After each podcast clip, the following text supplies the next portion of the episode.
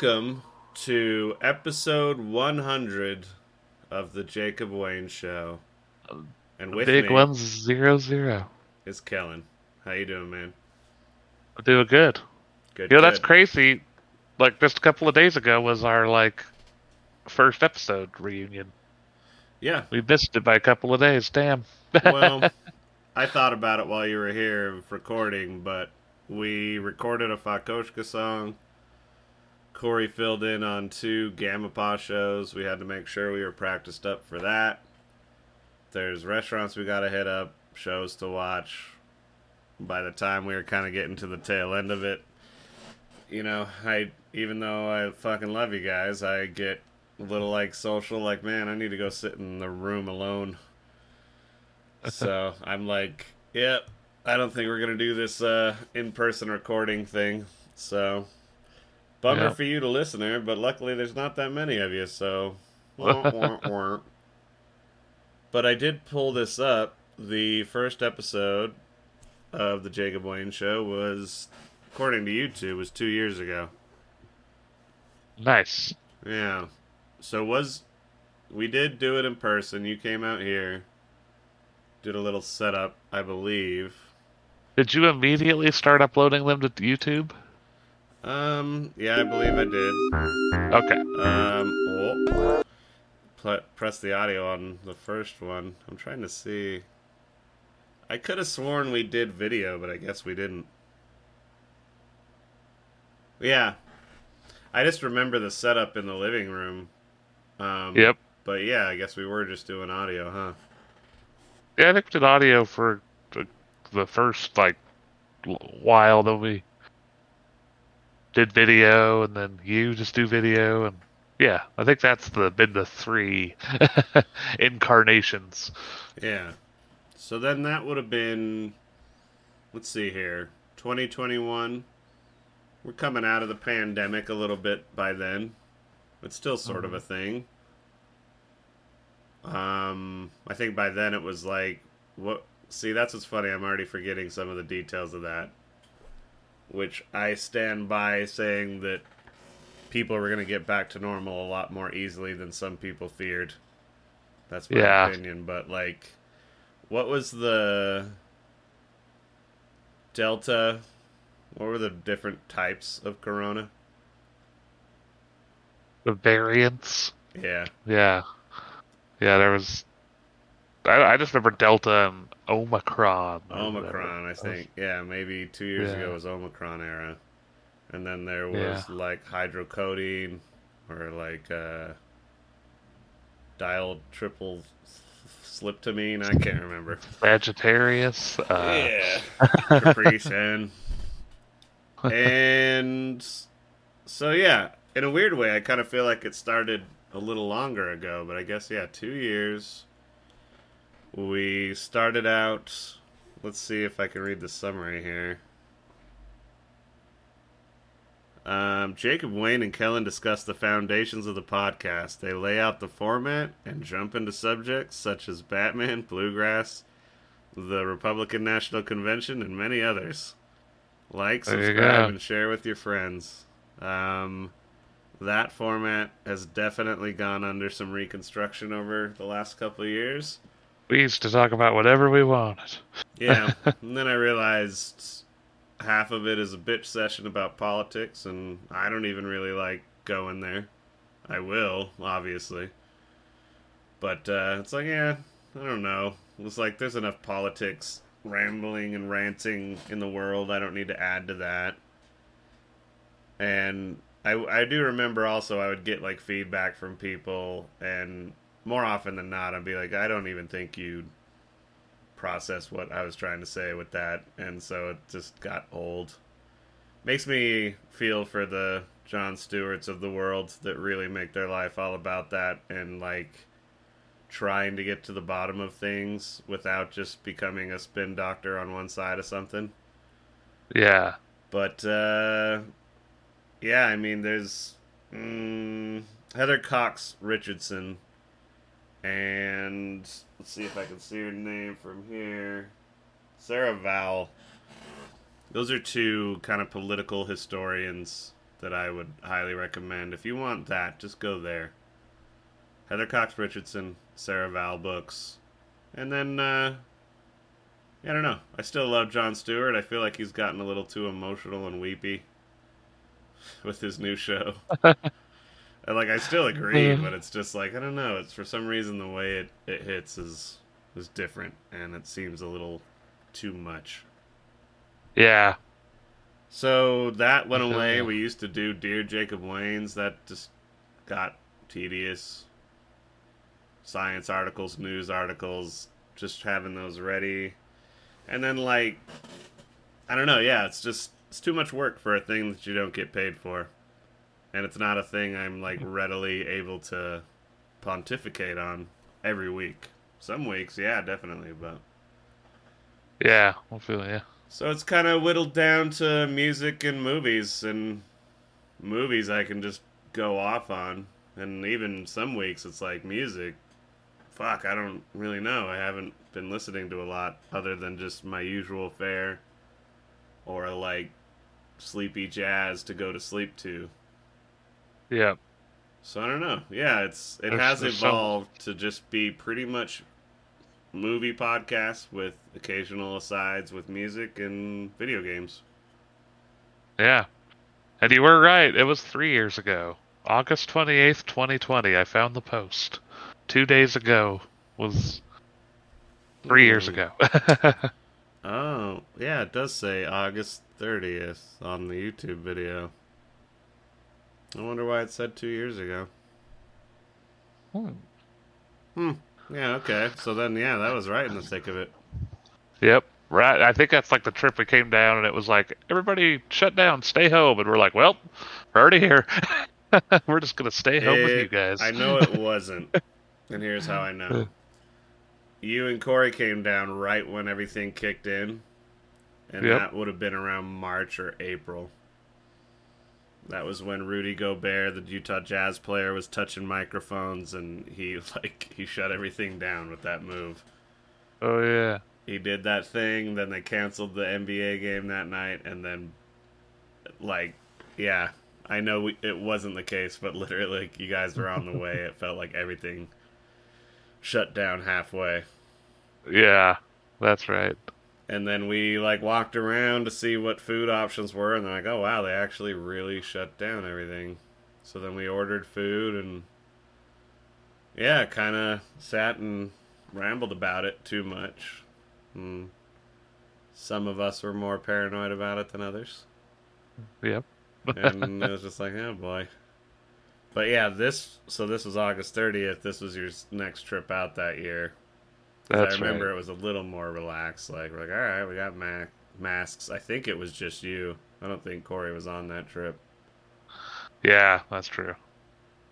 So yeah, um, any other reminiscings? Anything before we just get into the music section? No, I, th- I think you covered it all. I do. I do miss some of those old stings. We had some good stings. That is true. the The music sting uh, stings and messing around with the soundboard was pretty fun. Yep. Um, this is one thing I guess we could address. I don't know if I've ever addressed it on the show. Is if you watch this on YouTube, you just see my face, and we used to do the Zoom calls like everybody was doing during the pandemic, and you could record as long as you wanted, and didn't have to think about it. But then at one point, they're like, all right, pandemic's kind of easing off, and now we're going to try to be a business that makes some money or adjustments by, you know, getting you to sign up for premium.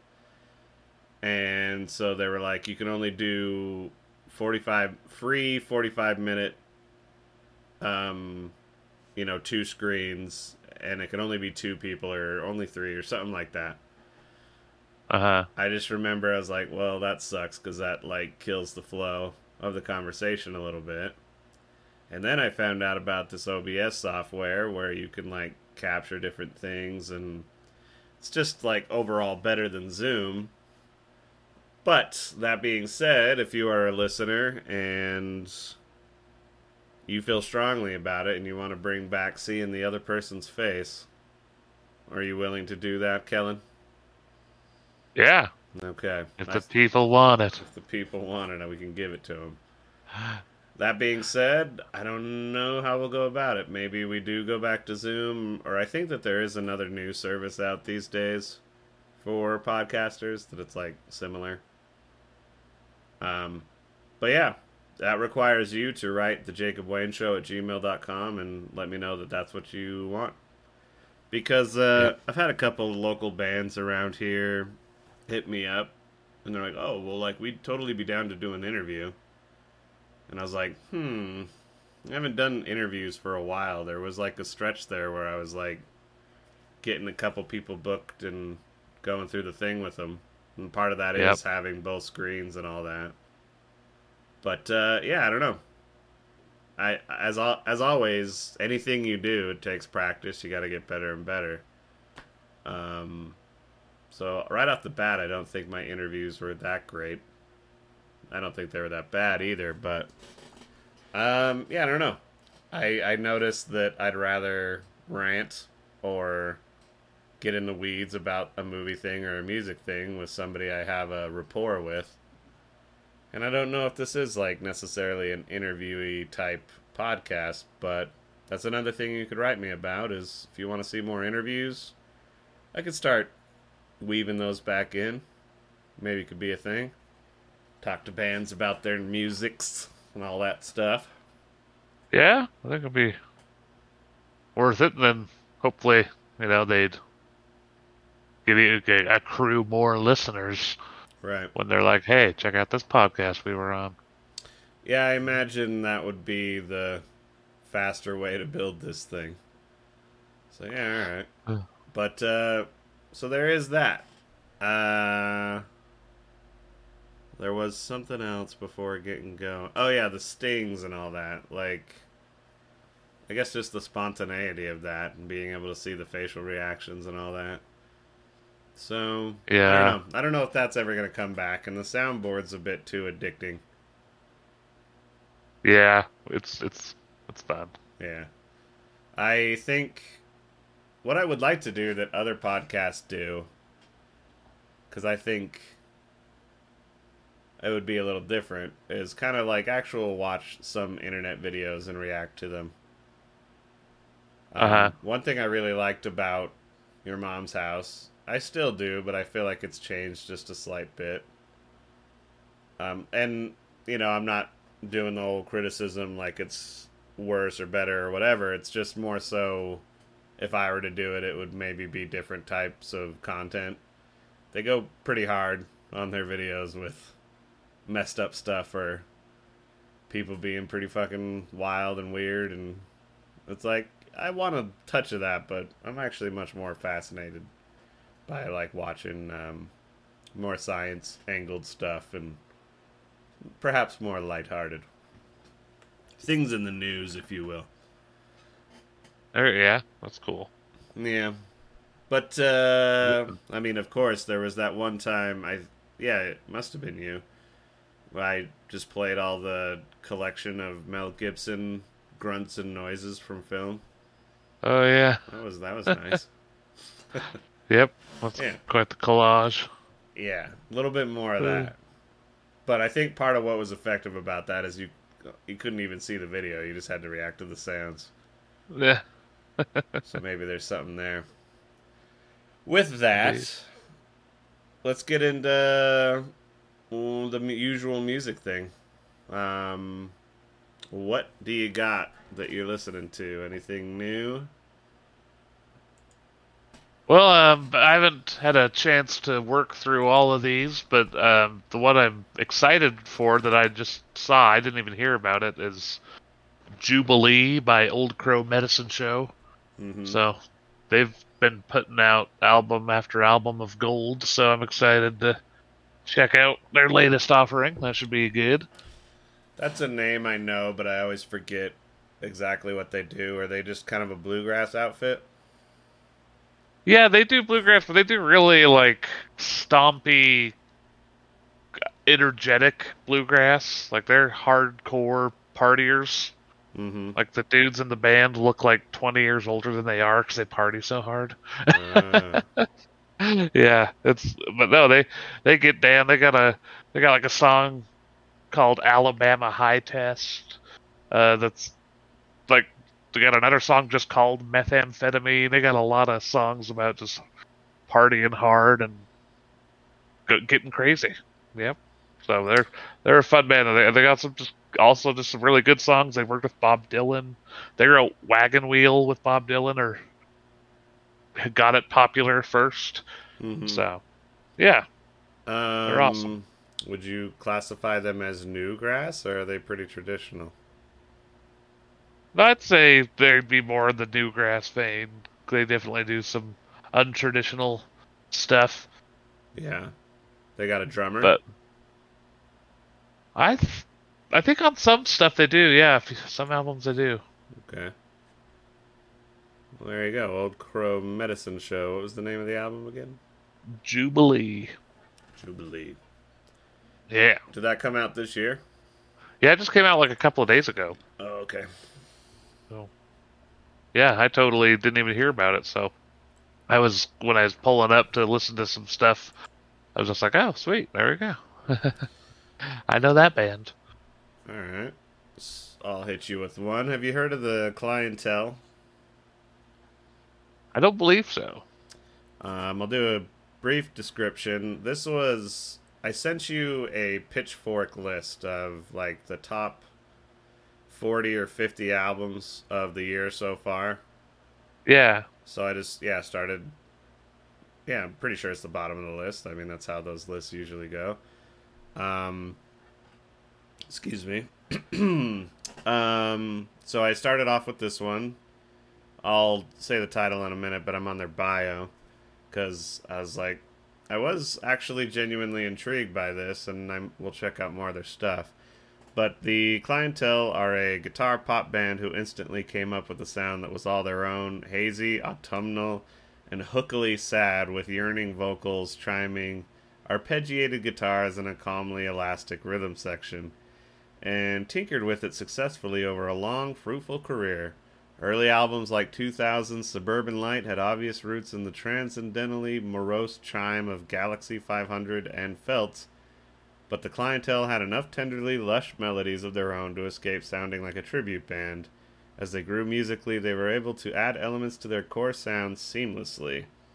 Strings on 2005's Strange Geometry, Haunted Folk on 2009's Bonfires on the Heath, and world music on 2017's Music for the Age of Miracles.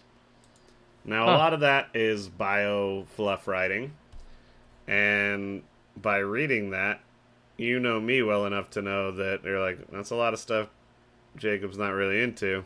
Folksy, like all this and that. Uh, but I will say, this new one, 2023's I Am Not There Anymore, uh, really kind of stuck out to me, and I like I've listened to it three times, which I think is pretty substantial for Wow. newer stuff. Um, twice while I was just gaming and like it was just kind of backgroundy, and then once on my walk, and there still is a little bit of that um, folksy pop thing that makes me cringe a little bit, makes my butthole pucker. I just like it's too sincere or sweet. I don't know what it is. Maybe it's just like an adult being really like, "Ooh," like I don't know. Like it just like makes me like ah, ah god. But it's only a little bit. Like there's a lot in here that like it's really adventurous layering of different things. Like at times it almost feels like 90s Beck, and it did have a very like 90s sort of. It yeah, Beck is the one I kept coming back to. And I yeah maybe Oh, nice. bits of Radiohead, but kind of more the simplicity of Beck. But it's not like the humor of Beck in the sampling and the layering. It's so that's kind of where the Radiohead comes in. Kind of reminded me of Amnesiac from them. But yeah, like kind of shifts and switches, and there'll be like a little break beat, soft break beat going, and but they got strings and just a nice little guitar part, and yeah, titles like Fables of the Silver Link, Garden Eye Mantra, Lady Grey. That's very like artful, and I think in the bio calling them autumnal really stuck in my brain. I'm like, yeah, I, I'd see that. That is something like walking around in crunchy leaves kind of vibe. Huh. Interesting. Yeah, I could see like holding hands with with a lady or a beau, whatever you prefer. And just be like, oh, yes, yes, aren't we artsy and young and in love? Oh, So, yeah. damn. I'll give it some credit. I actually listened to a few more, but I don't have the information readily available, and I thought they deserved more than one listen. But I actually went through that list, the first three, if not four. I was like, well, how about that? Like, all these are tolerable, if not enjoyable. Maybe Dang. don't necessarily go down my street as much, but yeah. Yeah. So, interesting. I'll start working towards it. What was that band name again? The clientele. And. I'm not there anymore. Is the name of the album. Cool. And I think part of what I like about them is they're from the UK. Ah, gotcha. There's something in like UK pop and folksiness and punk. I just prefer it from the UK as opposed to America. I wish I could narrow it down. I, maybe it is like I don't know the tone of the voice thing. Yeah, I don't know. that makes sense. That being said, I don't like rap from the UK. That accent, rapping, just annoys the shit out of me. Yeah, that also makes sense. Uh, and the slang's all weird. What was that one video? It's like ba da da da, in the corridor. Smoke the reefer in the corridor. Yeah, the Yeah, like, Cursal, Cursal massive. just, Yeah, uh, just like That's that's a- that's, that's that's, a- that's a massive bruv. You're like, uh, yeah. uh, Huh? I don't know what it is. I, I I don't either, but I agree. Yeah. um. Yeah. What's what's your next thing you got? The next one I saw was the Turnpike Troubadours, who I've never really listened. Turn. Turn. okay, I was making sure. I was like, That was- uh, That's a good band name, though. that was a more G.G. Allen thing, but Indeed. anyway. Oh. continue. Turnpike. What again? Troubadours. Turnpike Troubadours. Okay. So, so apparently they had to take a break with some alcohol issues for a while, but they Yeah. came back with this album, "A Cat in the Rain." Okay. So, yeah, it's a it's just interesting, kind of like that. What you were saying, not definitely not autumnal, but like the folky, little little old country, little bit of just like mo- like more modern folk kind of mixed mixed all in there. Yeah. Yeah, nice. It sounded nice. It was good. Um, I, I I didn't give it a full listen through. I was just kind of checking it out, and I was like, no, this is this is good. Apparently, they're like selling out arenas, so they're getting pretty popular. But Okay. again, that could be bio fluff. They don't say which arenas, but Hey, just being able to say you're playing arenas counts for something. yep. I've played arenas. It's just like the ones where they do the rodeo. Sure, you can get away with it. Exactly. I've I've I've stretched that for resumes and such many a time. Yeah. So Total yeah, but no, I, I was sticking it. On to job Indeed. hunting right there. I was reading an article where they're like, if you're trying to like get a job, and it's not just continuing teaching, like you're trying to not be a teacher anymore, is like take teacher out of your resume because there's like a bias for it in the in the world outside of education.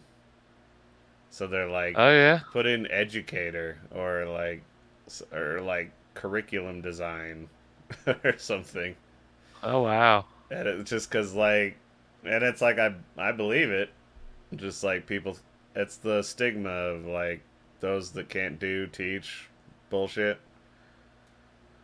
and Yeah. like yeah anyway i have to bitch and moan in pieces and moments during this job hunt because yeah that's all my resume reflects is like either i reference the cooking i did when i was young 20s art assistant at usu or teacher and then of course people also don't really like self-employed artist musician so Yeah, I gotta spin that. Yeah, I doing the little LinkedIn updates like project management, music production. And it's like video creation, social media marketing. Like I technically do do all that. Yeah. Yeah, it's like ugh, I just the whole it feels like dishonesty to me. But I guess No, you're- people kind of You're want. being too good, man. Uh, There's so many people out there doing all that stuff worse than you and getting paid for it. So Yeah. what I've what I've heard though is there's an app I, I'll have to research it, but that it just automates sending your resume out.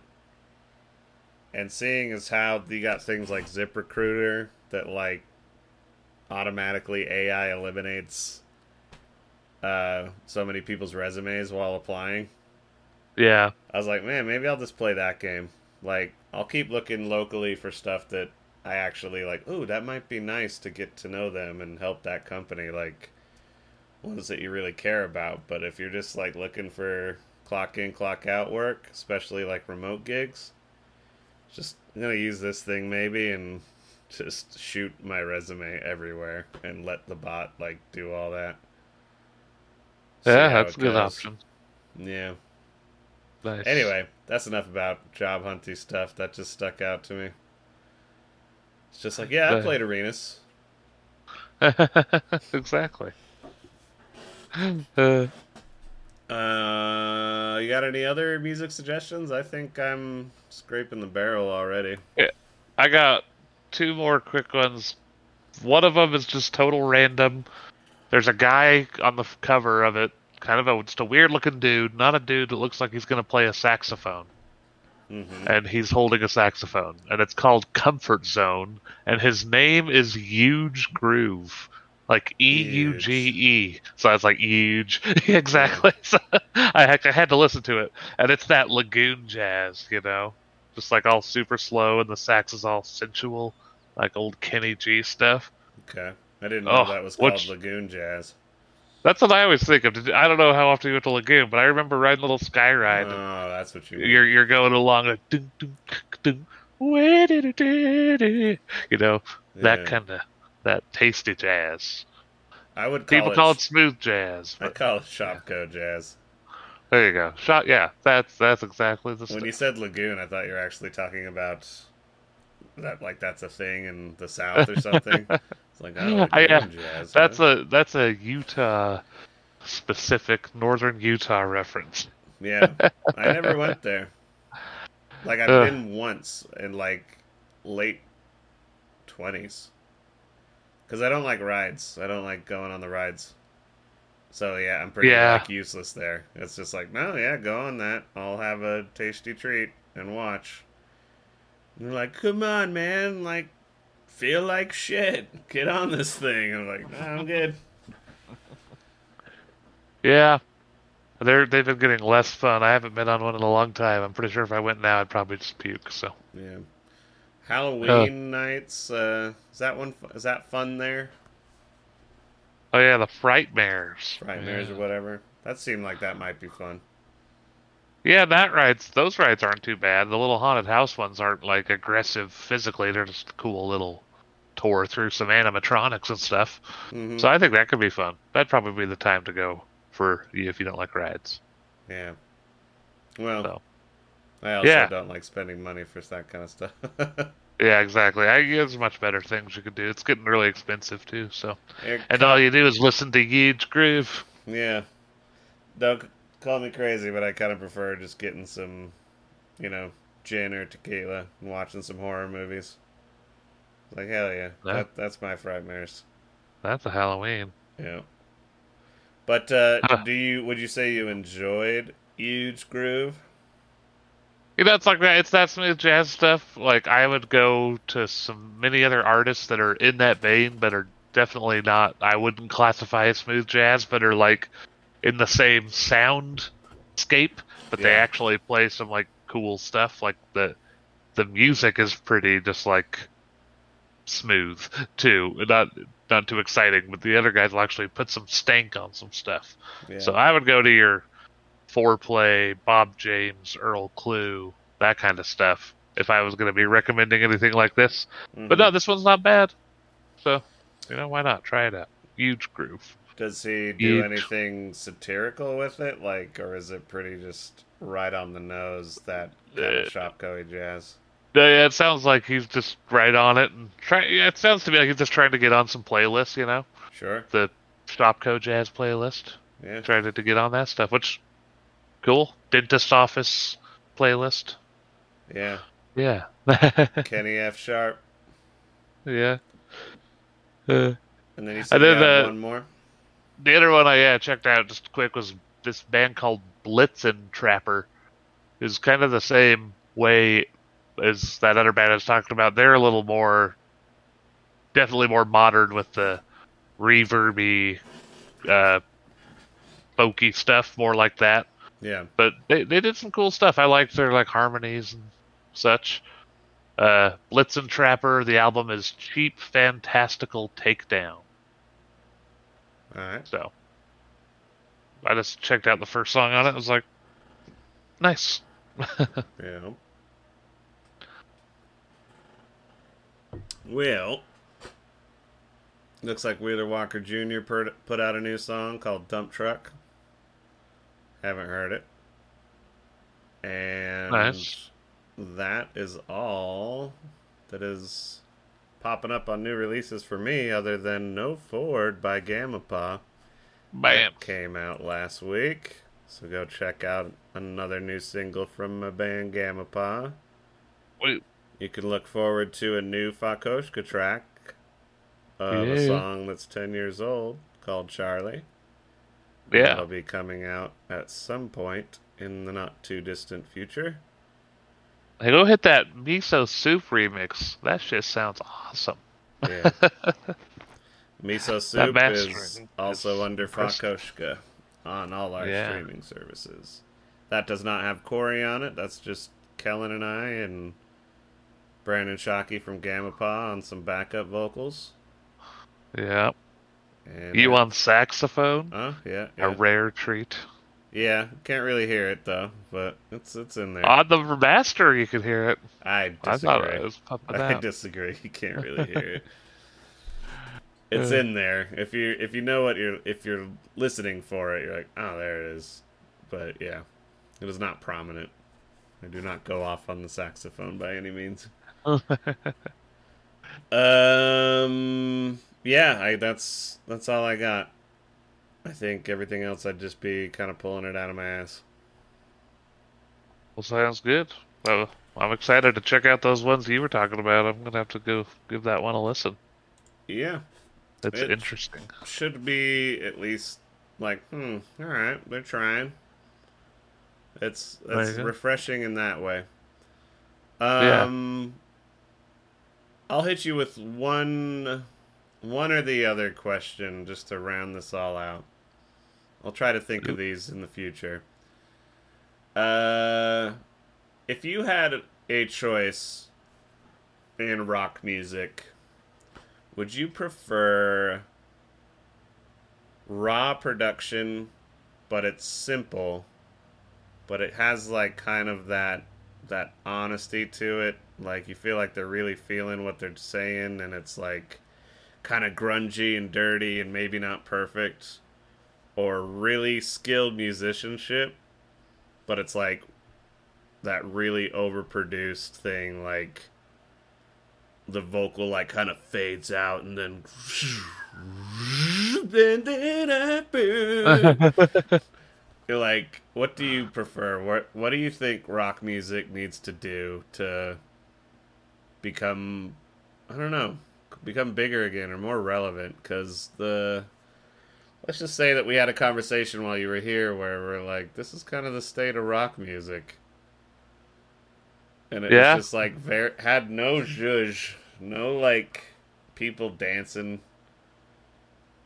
there's like no thing to it anymore. Like I think all the kids are either following a rapper they really love or an EDM artist or a pop singer. Yep. So I. Hmm.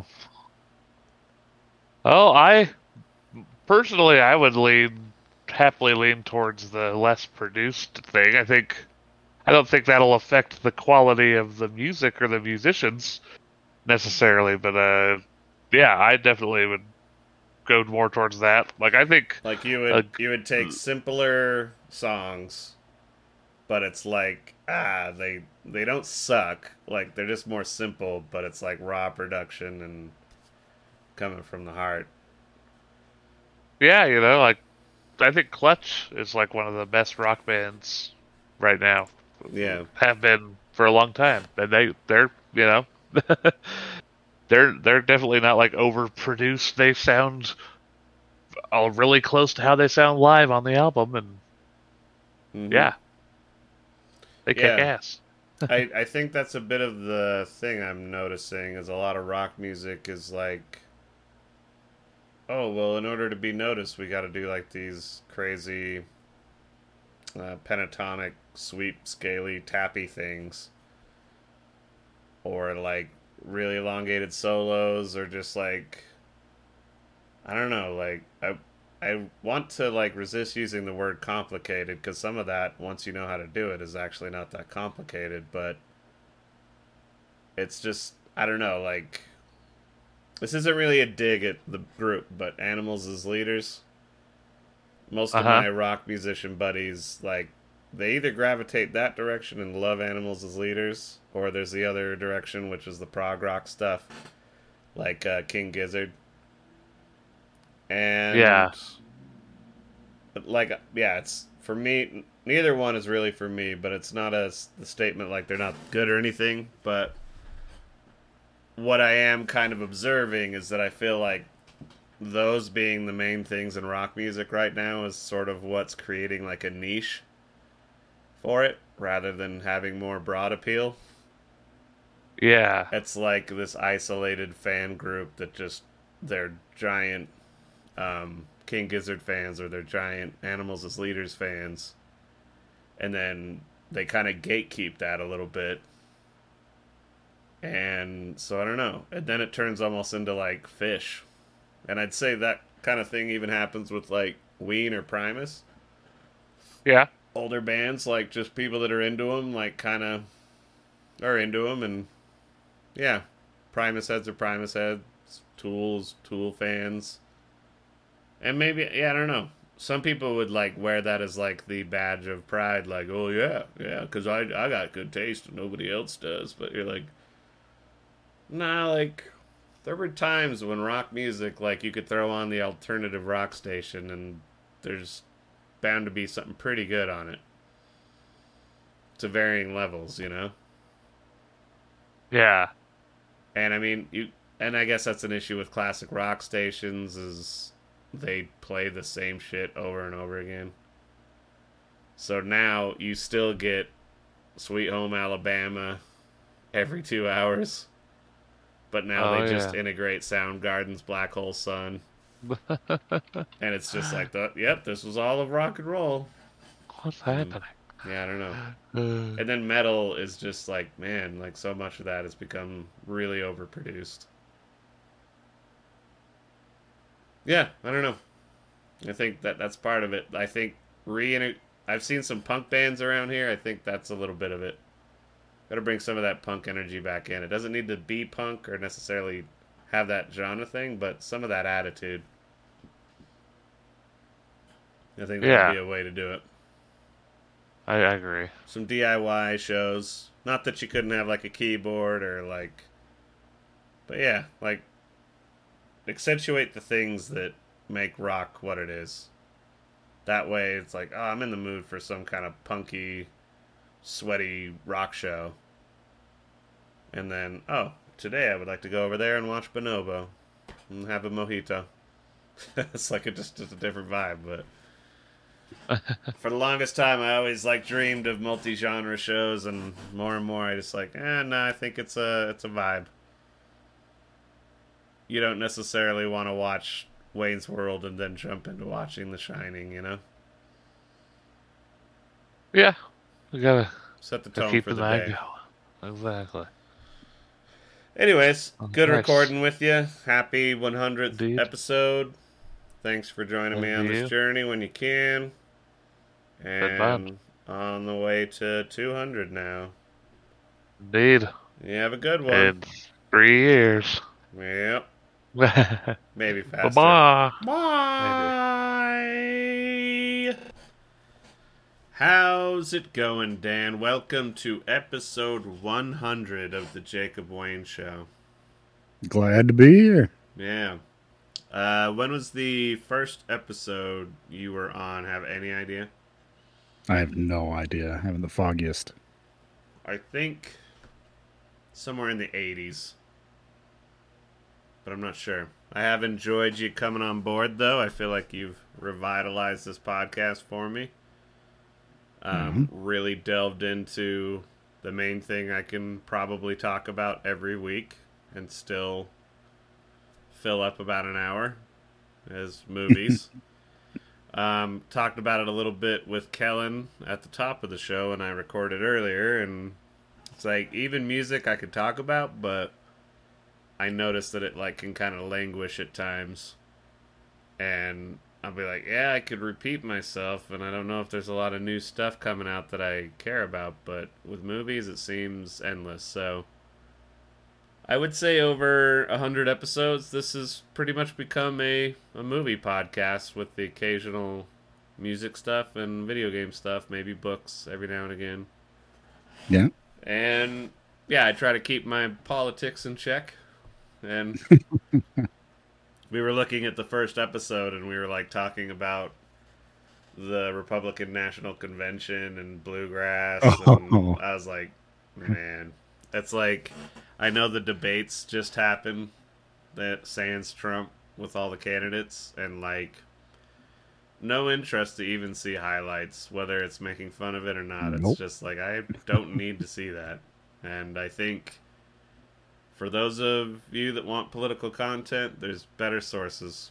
Because some of the people I talk to that listen to us, I, I guess I said this earlier, it's just like uh, they end up talking to me about something I said, and I feel like they're completely not understanding where I'm coming from. So, like, fuck it. I'll leave it to the professionals. Yeah. But uh, with that, uh, something I did want to mention that I forgot in the uh, music section was one of my favorite little niche bands over the last, man, almost 20 years at this point is the band Sleepytime Gorilla Museum. Have you ever heard of them? I have not. They're. Uh, did Kelin ever show you Unexpect? Oh yeah, I'm, I I love Unexpect. So they're kind of in that realm, but I'd say that they branch off into their own thing where it's like this macabre art house uh violin discordant metal thing. Yeah. Like it's not as genre jumpy, it's like all this one thematic thing. And then a lot of the members build instruments themselves and it's almost like a stage play the way they do their thing and they had broken up for a little while and they recently came back and launched a Kickstarter. They're trying to release a new album, a new film that goes with the album, and then go on tour. So they are $9,000 and 20 days away from securing the funds it will take to safely, sanely tour the States in 2024. So all I would say is I love this band and I want to hear that new album and the way Kickstarter works. If they don't get the full amount, they don't get any of it. So go give them a listen. If you dig it, throw a little money their way. I'd like to hear that new album. And for those of you that have never heard of them, just go check them out. Uh, I would say some of it is abrasive. You have to be into pretty avant-garde stuff. But uh, if you if you're a lover of music and like truly the work and ability and theory and all of it that goes into it, then I think you'll like this band or at least respect them. So there's enough of that. What we're gonna do today for the movie section, since we actually went on for a bit with Kelin, is uh, Dan and I recently watched the new Flash movie. and immediately we had to cleanse our palate and watch the Batman, which we had already planned on watching together at some point, but it's a longer movie. And but we're like, man, it's a shame to say it, but after Michael Keaton's Batman and the Flash, I I wanted some good Batman, so we kind of did a compare and contrast as we went through both films, especially when we got into the Batman, comparing it to the Flash.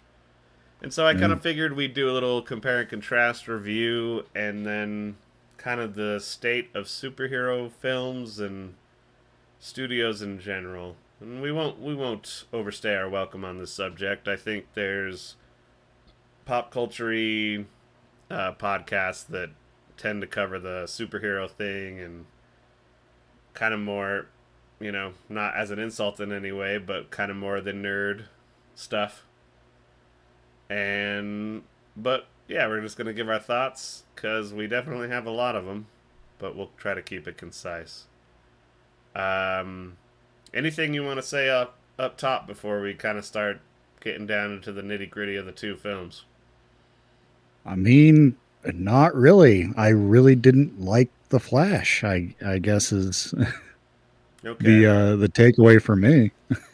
Um, so I'll take a little sippy here though, but why don't you uh, tell me on a scale from one to ten how important, interested, or I guess into the whole superhero thing are you? And as a side question to that, do you associate superheroes along with stuff like Star Wars, Lord of the Rings, Dune, or is it almost totally separated out for you?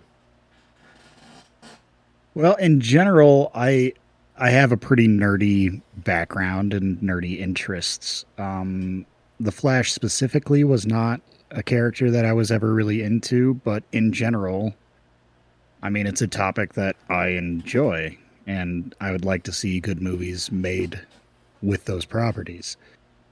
Mm-hmm. Um, they they seem to just be failing for me recently, and maybe it's just that I've there's so many of them in such a short period of time that I've just very much lost interest in certainly paying for a ticket at a theater for them. Mm-hmm. But seeing them in general is is kind of a a hard sell for me. Sure. And that aspect of it will I'll save for when we're done reviewing the films because that's a subject I'd like to get a little deeper into. But having heard what you're just saying, I that sounds about right. I would have assumed you're you're into stuff that has thick lore. Yeah. Um, like Mhm. we've always been able to easily discuss superheroes, the dynamics and stories that they have, obviously some more than others. But I mean, for me, it, Lord of the Rings, Dune, Star Wars, Dragon Ball Z, like if an IP captured me, I'd dive into it and get really into it. And there's plenty of superheroes I was really into. Um, Yeah. Ever since I was a little kid, it was yeah Star Wars or yeah Batman.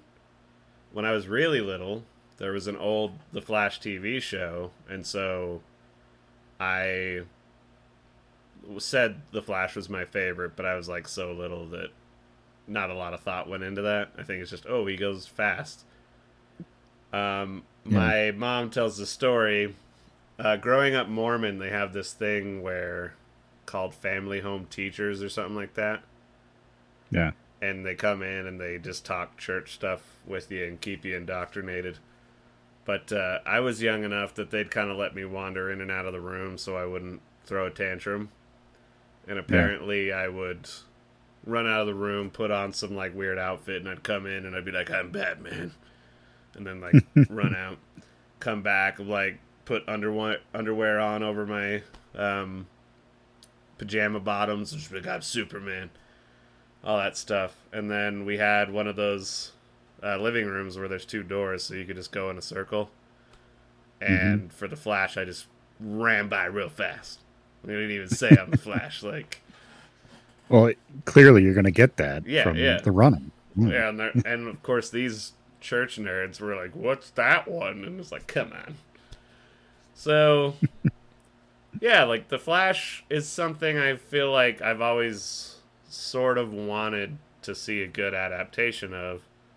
Um, CW shows don't really cut it for me. Like, I don't, as far as TV, it's really hard to get me in on a superhero thing. Like, Yeah. I think the the most superhero thing I watch on TV is The Boys because it's so so much of a commentary on the superhero thing and kind of corporate cynicism and all that. But Yeah. uh, to get into these movies, right before yeah we get started, I would say that you and I want a good Flash movie, and we're into the idea of a good Flash movie, right? Oh, I certainly want to see all of these IPs be ex- like successful in what they do. I would obviously want a good movie rather than a bad movie. I think that's a given. Would you say you're a little more intrigued with the Flash than other heroes? Like for me, they can do whatever they want with Aquaman, and of course, I would like a really good one that's intriguing. Yeah. But I don't. I don't care what you do with Aquaman. The Flash is kind of right on the periphery where I'm like, it could be really cool though, and Yeah. it's kind of there. There's stuff to work with, like for sure. Yeah. So there's definitely stuff to work with and first things first, let's just get into the Flash and say that um I don't think that they really pull like it's supposed to be an adaptation of Flashpoint. But in Mhm. no way did I feel like this was a loyal telling of a comic storyline. Maybe I could be wrong, but it felt like let's take all this IP that we own and try to do the multiverse thing that the MCU's been trying to do Yeah. and be kind of like, oh, but like DC's been around longer. Remember Christopher Reeves? Remember Michael Keaton? Remember that Nicolas Cage thing that never happened? Like, it's just let's smush all of this into a Flash movie, and so it's like Yeah. not even really about the Flash. It's something that he can do that just pushes the story forward because no other DC character can do that. hmm So it feels like they're trying to soft reboot the DCEU and just failing miserably. So they're not doing anything interesting with the movies that came before that were some of which were sort of decent like Man of Steel, hmm um, James Gunn's The Suicide Squad, um, I liked Wonder Woman pretty good as far as. DC goes. Yeah, yeah, yeah. the first one. Uh, there any like I don't hate um, Batman versus Superman like some people do, but I also definitely don't think it's good. Yeah, it was kind of just in okay. I you know I saw it. It was fine. Yeah, I didn't love it.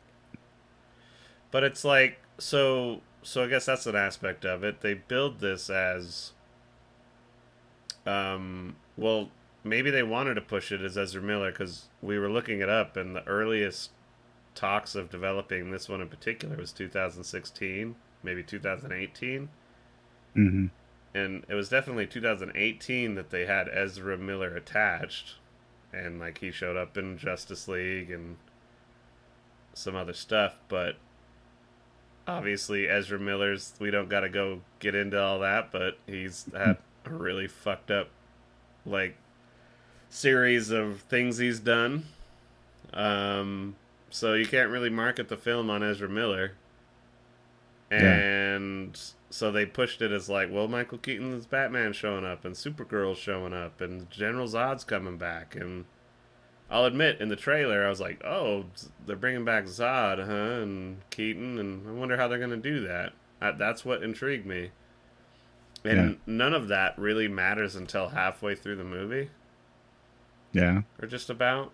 And when Zod shows up, it's like, oh, scary. You remember this thing from Man of Steel? And then he kind of just wanders off and talks to a copy of himself and goof off again and like try to find all the other superheroes and find Batman and they I mean, man, they try to find Batman and it's Michael Keaton, so it should look like the Tim Burton universe. But it just looks like a At least- CW show. At least throw some hints in. Like it doesn't have to be like a one to one recreation, but like at least a little tinge of flavor in there. Come on. Yeah. Like what in my head, I was like, "Oh, the potential of this is you go into the Michael Keaton universe." And so when Zod shows up in that one, he has kind of a twisted Tim Burton-y look. Or like it's an opportunity to even if it is a quick little shot like here are these other Batman villains through that Tim Burton lens. Like you're not you're not gonna get even get a scene of dialogue maybe, but like that would be the nerd Easter egg thing to do, right? Like Yeah. Yeah. oh Arkham Asylum, fuck all these like possibilities of the Tim Burton universe. And if I were a businessman, I'd be like introduce that and hint at it. So then if people leave that movie and are like, dude, what if they did an Elseworld like Tim Burton's universe reboot? And then like cuz I think there are like some Batman villains that function better in Burton's universe like a Clayface. Yeah. But, you know, that's us like immediately kind of slipping off into making our own version of something and talking about Batman. Yeah. It's a Flash movie. but that's the thing is like I don't know enough about Flash and his backstory. Like I think just about everybody knows that Batman's parents get killed. I don't know how official the oh Barry's dad gets arrested and his mom gets murdered. Have you Yeah. ever heard of any of that? No, but I don't know a lot about the Flash in general, so I just kind of took it as a given that that's, you know, a correct telling of the story. Well, so if it is, they did nothing to emphasize it properly. No. it seems like oh wow that's sad his mom got stabbed like it doesn't have an impactful film way of saying this is a formative moment like i think they Yeah. sort of tried but like he obviously gets fucked up and emotional because he finds his mom stabbed to death Yeah. but then he goes back to being Barry and he just starts running for whatever fucking reason. And because he's upset and running fast, he breaks the universe. There's no build up for that. And then, yeah, he goes off into this other universe where she's alive and. Or notices that she is alive in another universe and comes back and talks to Ben Affleck, Batman Yeah. And has like a kind of really generic conversation. And yeah, I don't know. It's like I read a couple reviews where they said that this movie feels like it was made by AI. Yeah. And I think that's true cuz it will it'll just kind of roll into this other segment and have a different tone. and a different thing going on, and none of it seems connected. Yeah. And I it, yeah. It even the jokes weren't hitting like a person wrote them. Like yeah, it like nothing was connecting. I think I used the words exhausting like six times while we were watching this movie because that's w- what it is. It's just exhausting. yeah. I mean, man. And I think you and I are maybe both the types to like the classic third act in a MCU movie where like, oh boy, here comes the CGI fest battle. Yeah. Mhm. But there's plenty of those where I'm like, yeah, I'll accept it. We were talking about the third act in the Batman. Yeah. It, it was doing the standard superhero third act thing, but it did it for reasons and it built it Yeah. up to them and earned them. Like I think even earned that scene better than the the clowns are cops and the cops are clowns or whatever in the Dark Knight. yeah. So a lot of people say that's a flawless movie, but I mean, like, I think that that scene's like you didn't need this. But um, to get back to the Flash, it's yeah, every joke is just like what, huh? And it's not like you don't get it. It's just like what a weird way to put that joke in there. And it's like right after something emotional, and then it'll be like some kind of weird dick joke. Yeah. Everything seemed out of place. Like there was nothing in the movie that sequentially I was like, "Oh yeah, that was the right decision." Yeah. He at the very beginning he's saving a bunch of uh babies in slow-mo Yeah. and it's like just really weird. it's like and you know they're playing it to be like, "Oh my gosh, baby's falling." And then there's a slow motion dog and his tongue's hanging out. But it's just like, why is the dog in the hospital? Wait, what? I'm putting a baby in a microwave. Huh? it's like Yeah. It's like, what's going on here? It's like just so weird because it's like while that's going on, I guess it doesn't totally emphasize that moment because while he's saving babies, there's kind of like this on again, off again bitching about his job phone call with Alfred. Yeah. And it's just like, um, wait, what? Like, I guess that's what it is, is it's like pulling in too many different directions all the time. Yeah. and they introduce so many characters that are just like everybody's snarky and quippy and fun and but none of them are actually funny so it's just like Yeah. everybody's kind of an asshole in this and it's yeah i don't know the the lasso of truth bit with batman it's just like let's just mock what batman is and you can do Yeah. that sure but it's like oh, you just immediately like took Batman down a notch, so now he's a joke rather than an interesting character within the story here. Yeah. When you take everything as a joke in a movie, you better lean into that all the way or it the it's not gonna it's not gonna work out. Like all of the emotional scenes that they tried to put in this, it's just like what the fuck are you doing? Yeah. You completely shifted tones on a dime like you didn't even like build up to it ease into it earn the scene. It's it, it feels so haphazardly put together that it's just not cohesive in any way. I think the worst part about this movie is the editing and the writing. Hmm I I also blame some of the humor on Andy Muschietti, and Yeah. we can talk more about this when we do that one big It episode. Mhm. but I notice a big difference from It Part 1 to It Part 2, and It Part 2 is definitely more in his hands. And some of the humor that worked in It Part 1 was kids like just talking shit back and forth. And it, and it worked, and then it kind of got worn out in Part 2, and then some of the humor. There's a scene in this that's pretty similar. It's, uh, I hated it in it part two where Eddie goes down to oh the uh, pharmacy store, whatever it is. hmm and then the hobo reappears, which isn't in the book, but, but whatever. Sorry, I could get off on that. And the hobo comes at him, and then pinned up against the wall, and then the hobo just pukes in his mouth, and they play "You Are My Angel, You're My Darling Angel," and you're like, yeah. "What?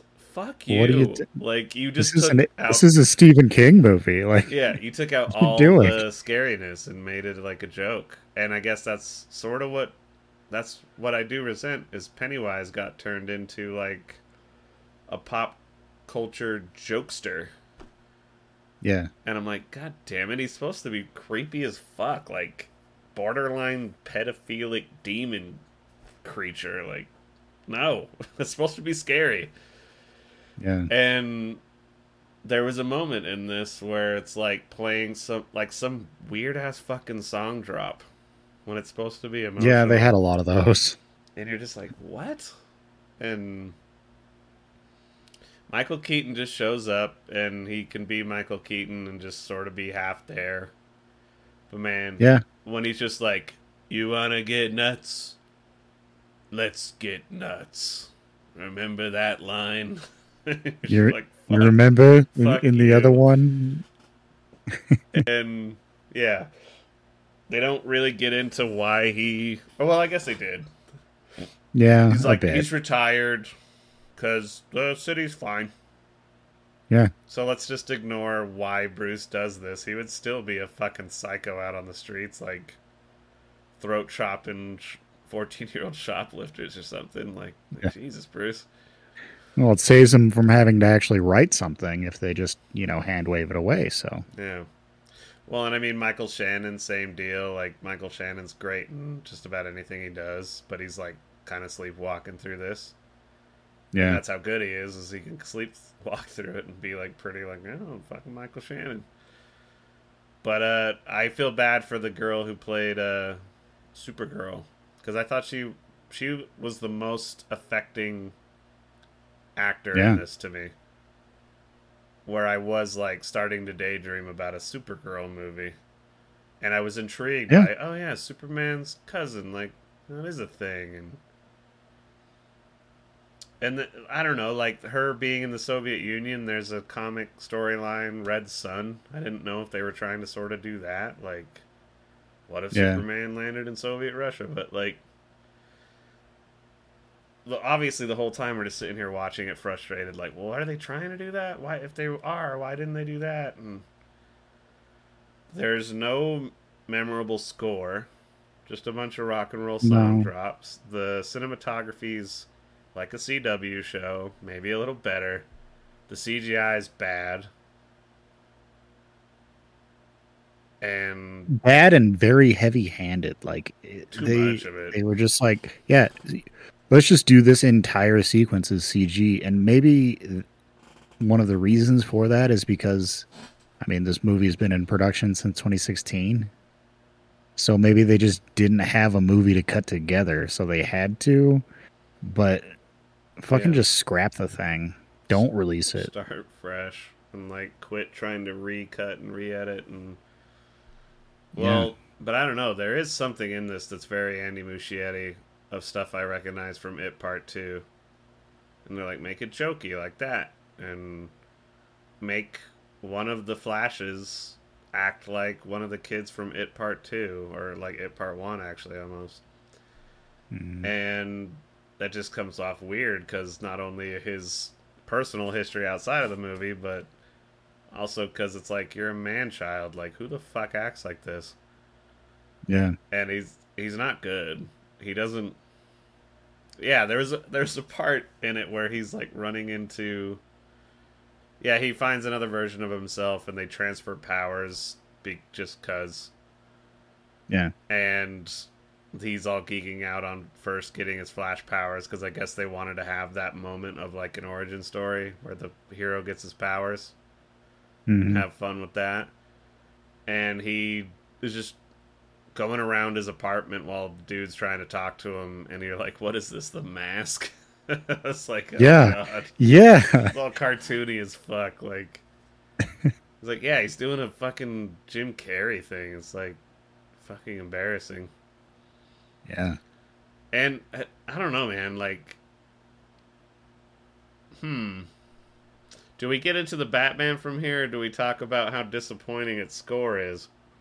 Because there's nothing in it that I like. No, I mean, the saving graces of the entire Flash movie. Let's see if we can go through them. Um, Supergirl. no, I wouldn't even say saving movie. grace. Yeah, Supergirl. I think she did the best with what she had. She was, um, better than the rest of them. Um, score was bad. Editing was bad. Cinematography was nothing to write home about. CGI was yeah. bad. Yeah. Um, I got nothing, I- man. what else is there? Writing was bad. I guess what's the worst thing? Who's the worst offender? Worst offender, I'd say Probably editing. Script. I go script. Yeah. Editing closely followed by script, because it's you know who really fucked up in this scene is hard to tell with between the writers and the editors. This is one of those things where I'm like, um, if the editing was better, would that? Yeah, it's like if one of those two things improved, how much better would it be? Like, and I don't, I don't think editing could have saved that script as much as a better Yeah. script could have been fine with the editing they did. I don't know. it's it's really hard to say because I I talked about that too, like going from the Joss Whedon Justice League to the Zack Snyder one. hmm Once again, the Zack Snyder one's wonky, but I was amazed how much better that was, Yeah, and like the tone was totally different and all this other stuff, and I was like, oh wow. I don't think I'd ever, and given I don't watch a ton of director's cuts, but I was like, holy shit, that is almost like a totally different movie. yeah. It's like bizarre. So, yeah, I don't know. Uh, let's let's get into the Batman then. So as we don't go too long here, but um, right from the get go, the first scene. Oh, okay. Yeah, I have one more thing on the Flash is every character announces what they're doing.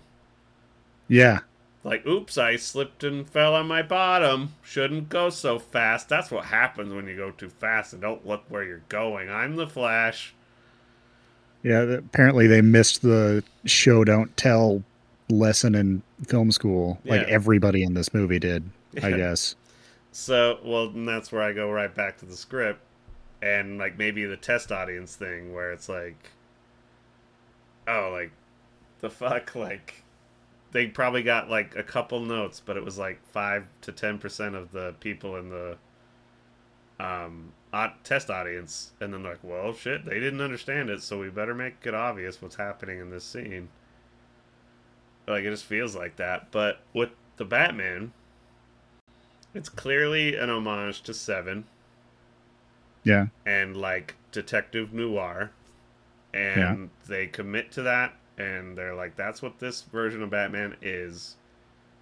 And whether you like it or not, tough luck. You ain't getting big old vroom vrosh boom Batman in this.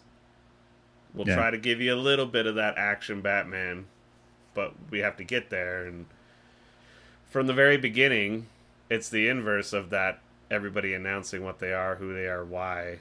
And there's that shot through the goggles. yeah, It, there's not like a big boom bang thing with the title. It just says the Batman. Then cuts to the goggle view. You hear heavy breathing. He's staring into a gothic mansion, and you're like, "Oh, is this Bruce Banner?" Like your your mind immediately percolates with like, "Oh, is that that?" Or I don't know. There's a little kid playing ninja. You're like, "Is that Bruce when he was a kid?" Like what? You're immediately you're curious. Yeah. And the music is memorable. It's Ave Maria hmm and then that I'll just go right into is the way that they take Ave Maria and like mess with it and invert it to the red the Riddler theme. yeah, And each character has a theme and they weave together during interactions. And like yeah, the dun bum bum bum is like messing with that Nirvana song they use and yeah, like yeah i've heard people nitpick that that they're like, ah, you gotta use Nirvana in this, like, kind of takes me out a little bit. But I will at least give the score that I maybe you can pull up his name. Um, but yeah, the guy played with that and clearly had an intention with using that Nirvana song, and then like, yeah, he's this kind of detached, sad young boy, like kind of like comparing Kurt Cobain to this young Bruce who's just kind of lost and depressed and yeah, just like there's so much more thought put into that music. Whereas in the Flash, they like let's cut and paste the Tim Burton Batman thing because people like that one. Yeah. But let's do a lesser job with it. And I mean everything in this in the Batman is better. There's no Everything. decisions with the acting, the characters. Yeah. They seem committed, almost like excited to be there. Um, the cinematography is beautiful, like every shot's a painting kind of thing. Yeah. The tone, the subtlety, the like the editing decisions, the allowing the camera to linger somewhere to give you you a little bit of a breath in between like it's not just action flashy moving colors on a screen all of the time. It's hmm there's so much more thought put into it. And um ah, sorry. I yeah, the Flash is shorter than the Batman. doesn't feel that way but yeah, it's like the Flash is exhausting and overlong. And the Batman's just under three hours, I think, and it's like yeah Yeah. Oh, great. This scene now, and that was because th- that and then that happened. The way the connections between characters slowly gets unfurled, you know where everything's at, and it works really well as a detective noir. Like, and yeah, I guess for me, I I accept it and like it, and I think I know what they're doing with it, so I'm cool with it. The third act is like maybe the only thing is like I don't know. Do you have the?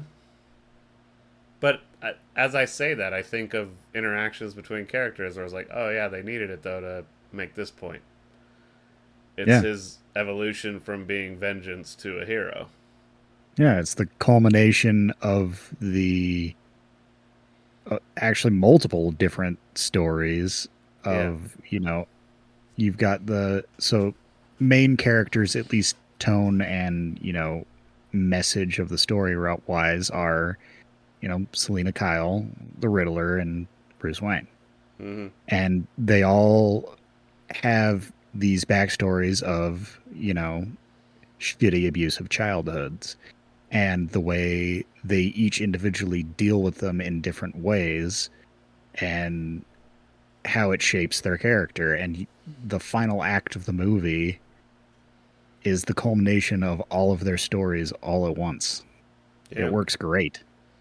Without that final act it would it would feel like there wasn't any res- resolution to It would just be a really dark ending. What you're exploring, of yeah. Gotham, and then credits. You'd be like, oh damn.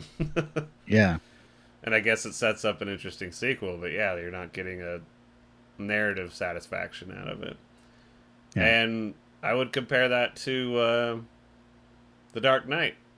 And I would say that the Batman with this third act is better because I could immediately go to that third act in The Dark Knight and be like, take out the whole clowns are hostages thing.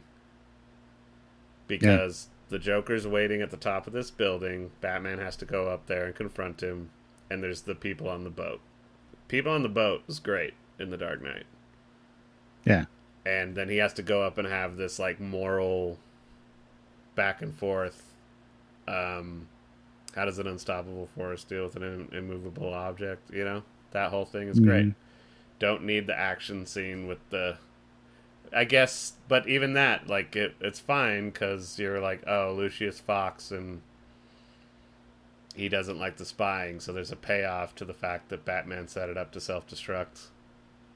yeah So yeah, like you know, that that's just like trying to compare some of these third act superhero things, but I don't know. We we went a little longer on this than I anticipated.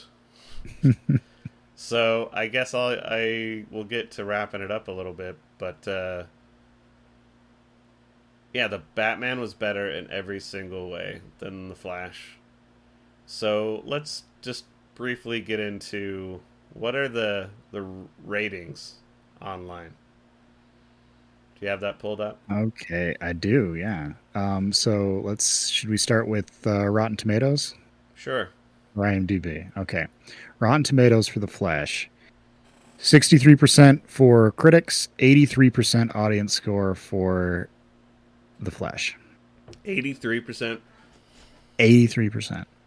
Goddamn. and I don't understand what movie they saw. Like, am I just missing something?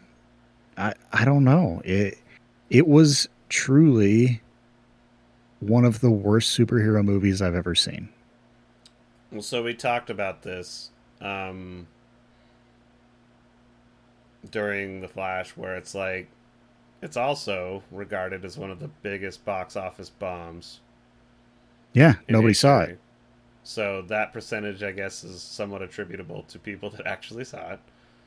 So Yeah. the more people that see it, it fucks with the percentages. But it, I think, yeah, there's some online rating fuckery going on. It feels like, or it's just something. It feels like it to me. Well, and there's that whole like bro dudes that are like Zack Snyder bros that are just conservatives. Yeah. So it's like they've turned MCU versus DC into a culture war thing. Yeah. And so it's like I'm gonna like the DCEU stuff no matter what, and fuck everything else. And maybe some of that is a thing, but like, there's also an aspect of. I think we watch movies to truly analyze them and compare and contrast and look at the art form of filmmaking in general. Yeah. And so, as a comparison, I know our friend group is way more into video games than I am. I think I'm into video games, Mhm. but I don't feel like I'm even a, in a position to critique them too much because when I play Yeah. them, I usually have a podcast on and I'm doing it to unwind and relax. And I think a lot of people go to a movie, they're like, "Yeah, cool Flash. Oh, there was a funny. Oh, the babies. Look at the babies. Oh my god, popcorn." They just want to Yeah. unwind and do something outside or kind of in public. Unwind, relax, have some popcorn and some treats. And I remember the Flash. Yeah, it's good, good character. They're not looking much deeper than that. But there is Yeah. something a little like I don't know how you could like the Flash more than the Batman. Yeah. I really don't, but they that person has to exist. Um, I'm sure they do. In droves, probably. It reminds me of another movie we watched last night, which was the 2013 Carrie, which we'll talk more about during our Stephen King episodes. Yeah. But there was one person like, I don't feel like I even need to see the original Carrie because I just love this one so much and I watch it again and again. Yeah. and you're like, oh no, like you're just purposefully avoiding a classic because it's old. And like this mediocre remake that really falls apart is enough for you. And yeah, The Flash, maybe when I was eight, would have been enough for me. I would have been like, hey, I said the Yeah. dick joke and Batman, cool. But yeah, I don't know. Maybe is- that's Hmm. maybe that's an argument that could be made that this movie's made for eight year olds and it's just I'm not the audience. But there's plenty of movies that are made for kids that are still enjoyable for adults. This was not enjoyable for me at all. Well, another thing that showed up in a lot of the Letterboxd reviews was like, I this movie really fucked up coming out around the same time as Into the Spider Verse two, Yeah. Because that has amazing animation from what I understand. I know the first one did, Yeah. And the first one had a great story, and it was like, yeah, this is kind of for kids more than adults, but it's a good story and really well made. Like Yeah. Pixar films, man. Like, it's like they, they can make me cry, and they're for kids. Yeah. And it's just like, this is just so soulless, but it's those percentages that, like, I, I hope the box office failure of it.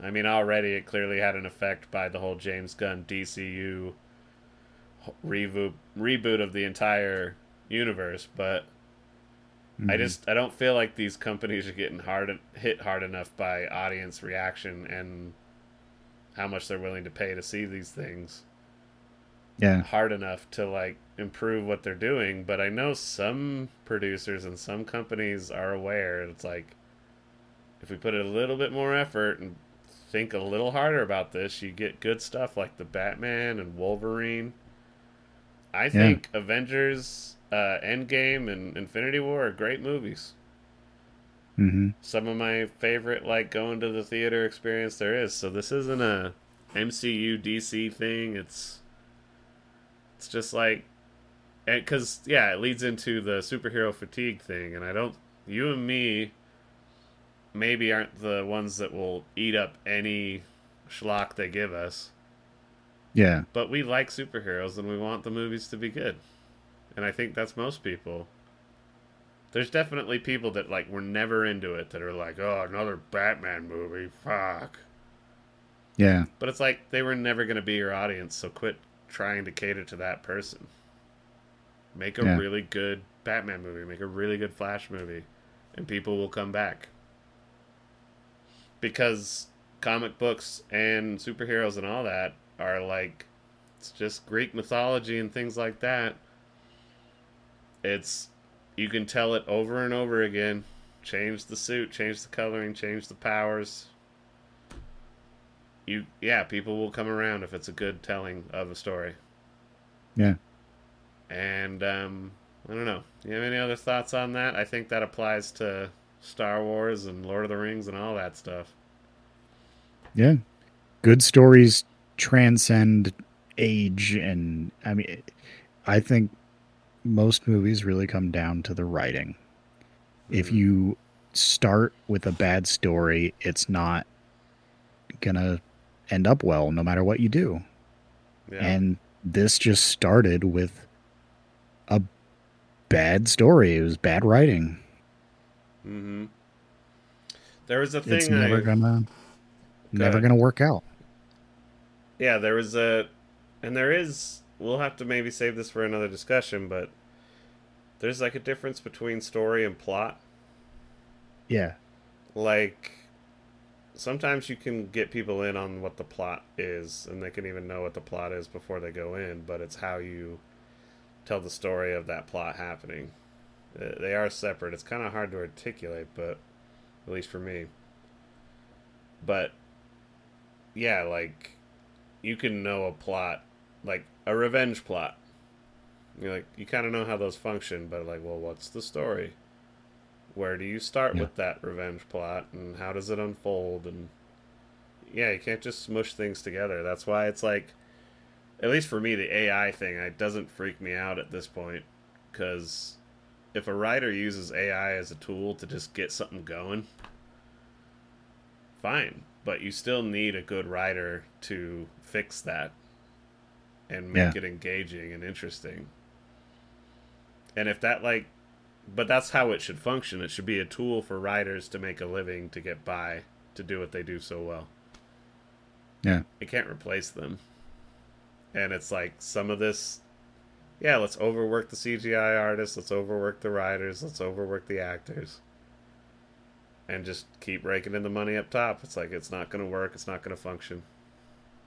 Yeah. and you can see it in all the major budget films all the ones that have an impact with people like the new films of the last few years are made with passion and tend to be independent stuff a lot of like a24 stuff even blumhouse it's like some silly horror movie stuff but they budget it properly and they let the director have a vision with something and hey, it's, financially successful, and people had fun Yeah. being in them and writing them, and yeah. So I don't know. I hope all this current SAG-AFTRA strike. I, I'm there was some article saying CGI artists are going on, or they're trying to unionize. I don't think they're on strike. Yeah. Um, maybe all this stuff like will really lead to another great era with filmmaking in the United States.